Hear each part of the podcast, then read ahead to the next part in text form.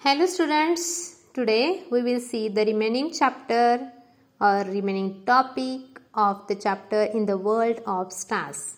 See on page number 135. Now try this. पहा याच्यामध्ये काय सांगितलेलं आहे ते आपण पाहूया with the help of your friends draw a big circle on the ground as shown in figure twenty point four आकृतीत दाखवल्याप्रमाणे मैदानावर तुमच्या मित्रांच्या साह्याने एक मोठं वर्तुळ काढायचं. Ask twelve of your friends to stand at equal distances along the circle each holding a play card with the same with the name of one Jhodi zodiac sign in proper order कसं करायचं मित्रांनी? एक मोठं वर्तुळ आखाय आखायचं त्याच्यावर उभं राहायचं आणि त्या वर्तुळावर बारा मित्रांना समान अंतरावर उभं करायचं. बारा राशींच्या पाट्या घेऊन. Okay?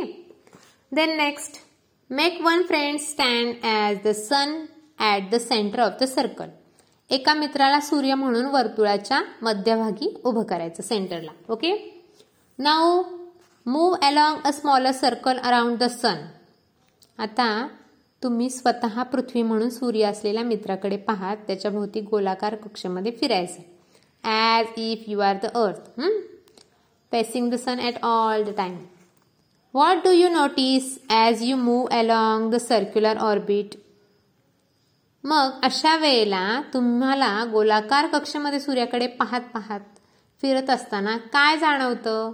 Ask your friends to take turn to do the same असंच आता क्रमाने इतर मित्रांनाही असंच करायला सांगायचं आणि त्यांचा अनुभव आणि आपला अनुभव यांची तुम्हाला चर्चा करायची आहे. ओके? तुम्ही जो हा प्रयोग करणार आहोत आहात ना मुलांना हे प्रात्यक्षिक करणार आहात त्याची डायग्रॅम इथे खाली दिलेली आहे. Diagram of the experiment okay? त्याची चर्चा तुम्ही टीचर्स सोबत करायची आहे. आता खालच्या पॅरेग्राफमध्ये काय सांगितले ते आपण पाहूया. The observer looking at the sun see is not only the sun but also the constellation behind the sun ज्याप्रमाणे इथे चित्रामध्ये मुलगी फ्लॉवर पॉट बघतीये तर ती फ्लॉवर पॉट फक्त पाहत नाही तर तिला मागचे ट्रीज झाडं सुद्धा दिसत आहेत हो की नाही? बॅकग्राऊंडचे त्याच पद्धतीनं इथे सूर्याकडे पाहणाऱ्या निरीक्षकाला सूर्य तर दिसेलच पण सूर्याच्या पाठीमागील एखादा तारकासमूह पण दिसू शकेल. The constellation can not be seen in bright sunlight but it is indeed present behind the sun फक्त सूर्याच्या प्रखर प्रकाशामुळे तो प्रत्यक्ष दिसत नाही. तर त्याच्यामागे तारकासमूह असणारच आहे. As the earth changes its position a different constellation or zodiac sign or rashi appears behind the sun this is how we express when we say that the sun enters a particular zodiac sign or rashi. For example, on Makar Sankranti, we say that the sun enters मकर राशी म्हणजे काय? तर जेव्हा याचा अर्थ असा की जेव्हा पृथ्वी आपले स्थान बदलते ना तेव्हा सूर्याच्या पार्श्वभूमीवरील रास बदलते. यालाच आपण सूर्याने एखाद्या राशीत प्रवेश केला किंवा संक्रमण. आता आपण उदाहरणार्थ घेऊया मकर संक्रांत. तर मकर संक्रांतीला आपण म्हणतो ना सूर्य या राशीत प्रवेश करतो मकर राशीमध्ये असं म्हणतो. त्यावेळेला हे मकर संक्रांत हे असंच एक प्रकारचं संक्रमण आहे हे एक्झाम्पल आपल्याला सांगता येईल. Okay when the earth is at A for an observer तुम्ही या पिक्चरमध्ये या बॉक्समधल्या पिक्चरकडे लक्ष द्या. मी सांगत असताना when the earth is at A आणि तिथं पॉइंट आउट करा. For an observer on the earth the sun appears to be in Scorpio zodiac sign पृथ्वी जेव्हा ए या ठिकाणी असते ना तेव्हा पृथ्वीवरील निरीक्षकाला सूर्य वृश्चिक राशीत आहे असे वाटते.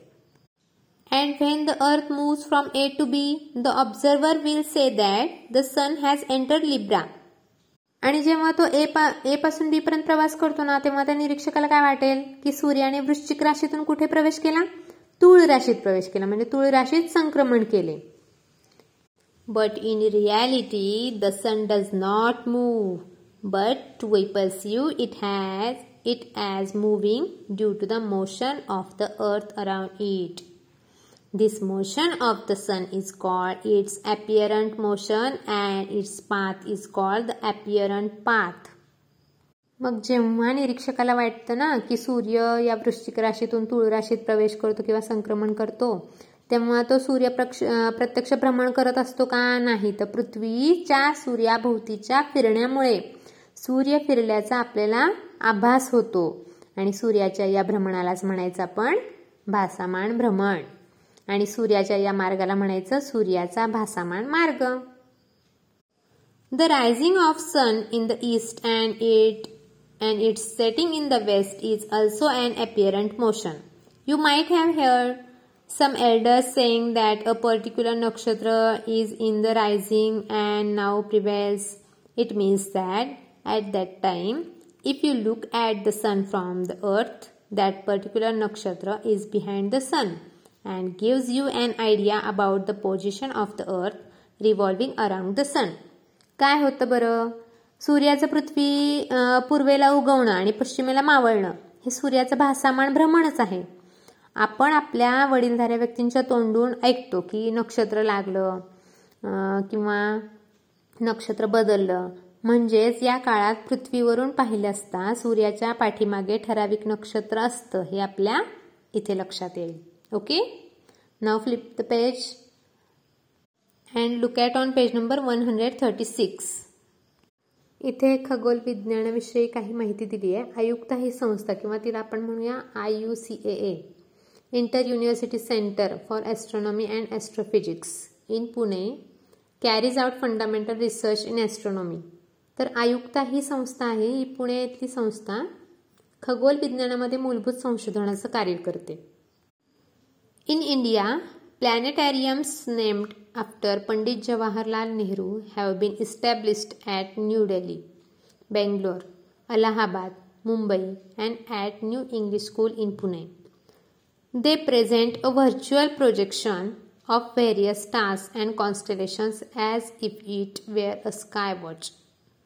Do visit these places during a school tour or whenever possible.